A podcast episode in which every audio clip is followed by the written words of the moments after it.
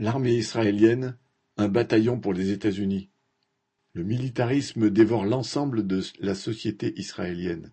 Selon le CIPRI, l'Institut international de recherche sur la paix de Stockholm, les dépenses militaires par habitant y atteignaient 2623 dollars par habitant en 2022, trois fois plus qu'en France. Le service militaire est de trois ans pour les hommes et de deux ans pour les femmes. Les réservistes fournissent en cas de conflit l'essentiel des troupes.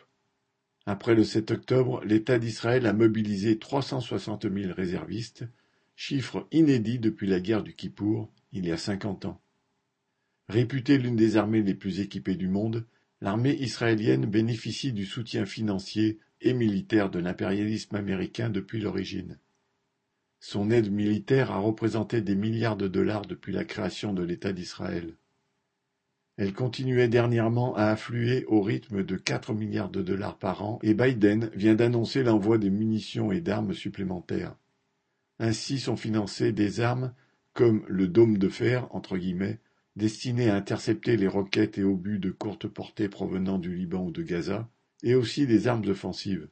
Comme l'Ukraine, armée par l'impérialisme américain pour faire face à la Russie, l'État d'Israël a été transformé en l'un de ses appendices militaires dans le but de peser lourdement sur le Moyen-Orient, la population israélienne fournissant des soldats prêts à mourir. Après l'attaque du Hamas, l'armée américaine a envoyé au Moyen-Orient le porte-avions Gerald Ford. Plus grand bâtiment de guerre du monde, il croise au large du Liban, à la tête d'une escadre composée d'un croiseur, de quatre destroyers et de plusieurs sous-marins nucléaires.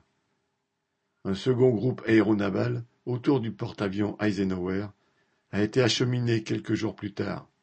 Selon le général Kurila, qui coordonne les opérations militaires au Proche-Orient, la mission de ces forces consiste à se tenir fermement aux côtés de ses partenaires israéliens et régionaux pour répondre aux risques que poserait une partie qui chercherait à étendre le conflit.